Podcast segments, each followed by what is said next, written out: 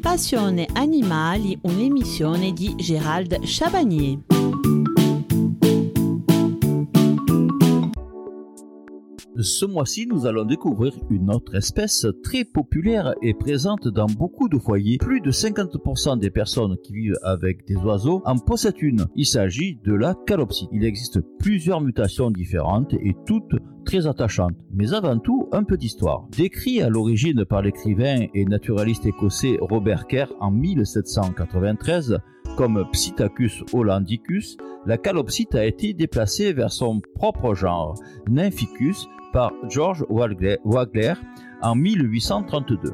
Son nom de genre reflète l'expérience de l'un des premiers groupes d'Européens à avoir vu ces oiseaux dans leur habitat naturel. Les voyageurs pensaient que ces oiseaux étaient si beaux qu'ils les nommèrent d'après des nymphes mythiques. Le nom spécifique Hollandicus fait référence à New Holland, un nom historique de l'Australie. Ces relations biologiques ont longtemps été incertaines. Cette question a été réglée par des études moléculaires. Une étude de 1984 sur les allozymes protéiques a signalé sa relation plus étroite avec les cacatoès qu'avec les autres perroquets.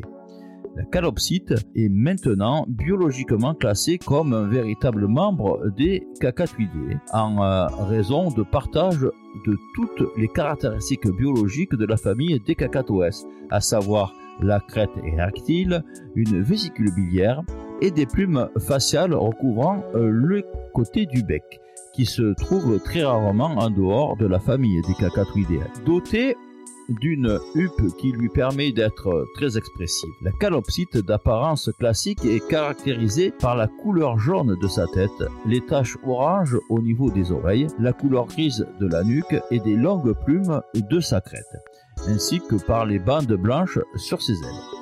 Il existe toutefois un très grand nombre de mutations, ce qui explique une variété importante des couleurs de cette espèce. La calopsite est un oiseau résistant à de nombreuses maladies. De plus, cette espèce n'a que rarement des troubles du comportement très répandus chez les gros perroquets. Le mâle et la femelle sont aisément dissociables pour la plupart des mutations, sans pour autant qu'il soit nécessaire d'avoir un œil d'expert comme c'est le cas chez d'autres psittacidés. Chez le mâle, l'ensemble de la face est d'un jaune assez soutenu. Il en va de même pour ses joues. Ils sont d'un bel orange vif.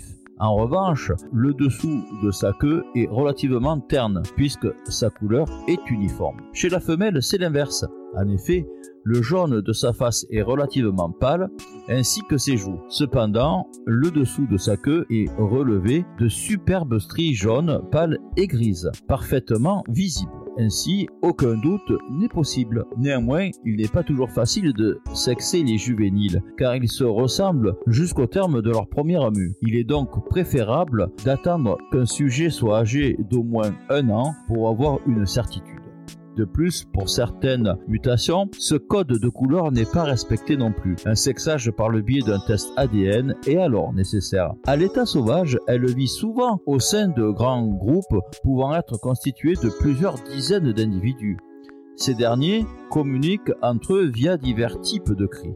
Ils sont également capables d'imiter ceux d'autres espèces d'oiseaux. Au sein de ces bandes, les couples se forment pour la vie. Ces duos perdurent même en dehors des périodes de reproduction. En captivité, la calopsite est un oiseau qui s'apprivoise très facilement et qui est extrêmement agréable à observer. Très sociable, expressive et joueuse, elle demande à être stimulée fréquemment via des jeux et réclame la proximité de son maître. En captivité, elle aura besoin d'une cage spacieuse. Plus la cage est grande, plus elle sera heureuse. N'hésite donc pas à voir large. Dans sa cage, il faudra lui disposer de nombreux jouets car, comme beaucoup de perruches et de perroquets, elle aime mordiller tout ce qui lui passe sous le bec.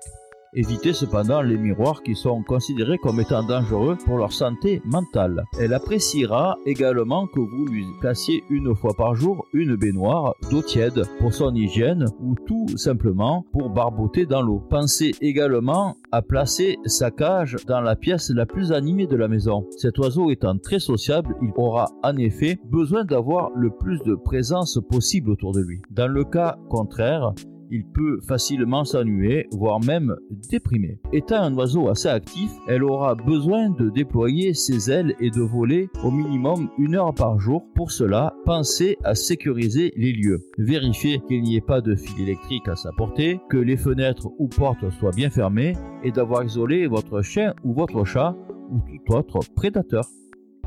Cette première partie du sujet consacré à la calopsite est terminée. Je vous donne rendez-vous mercredi à 14h15 pour la seconde partie de cette émission. Nous parlerons de la réglementation et législation. Excellente après-midi à toutes et à tous.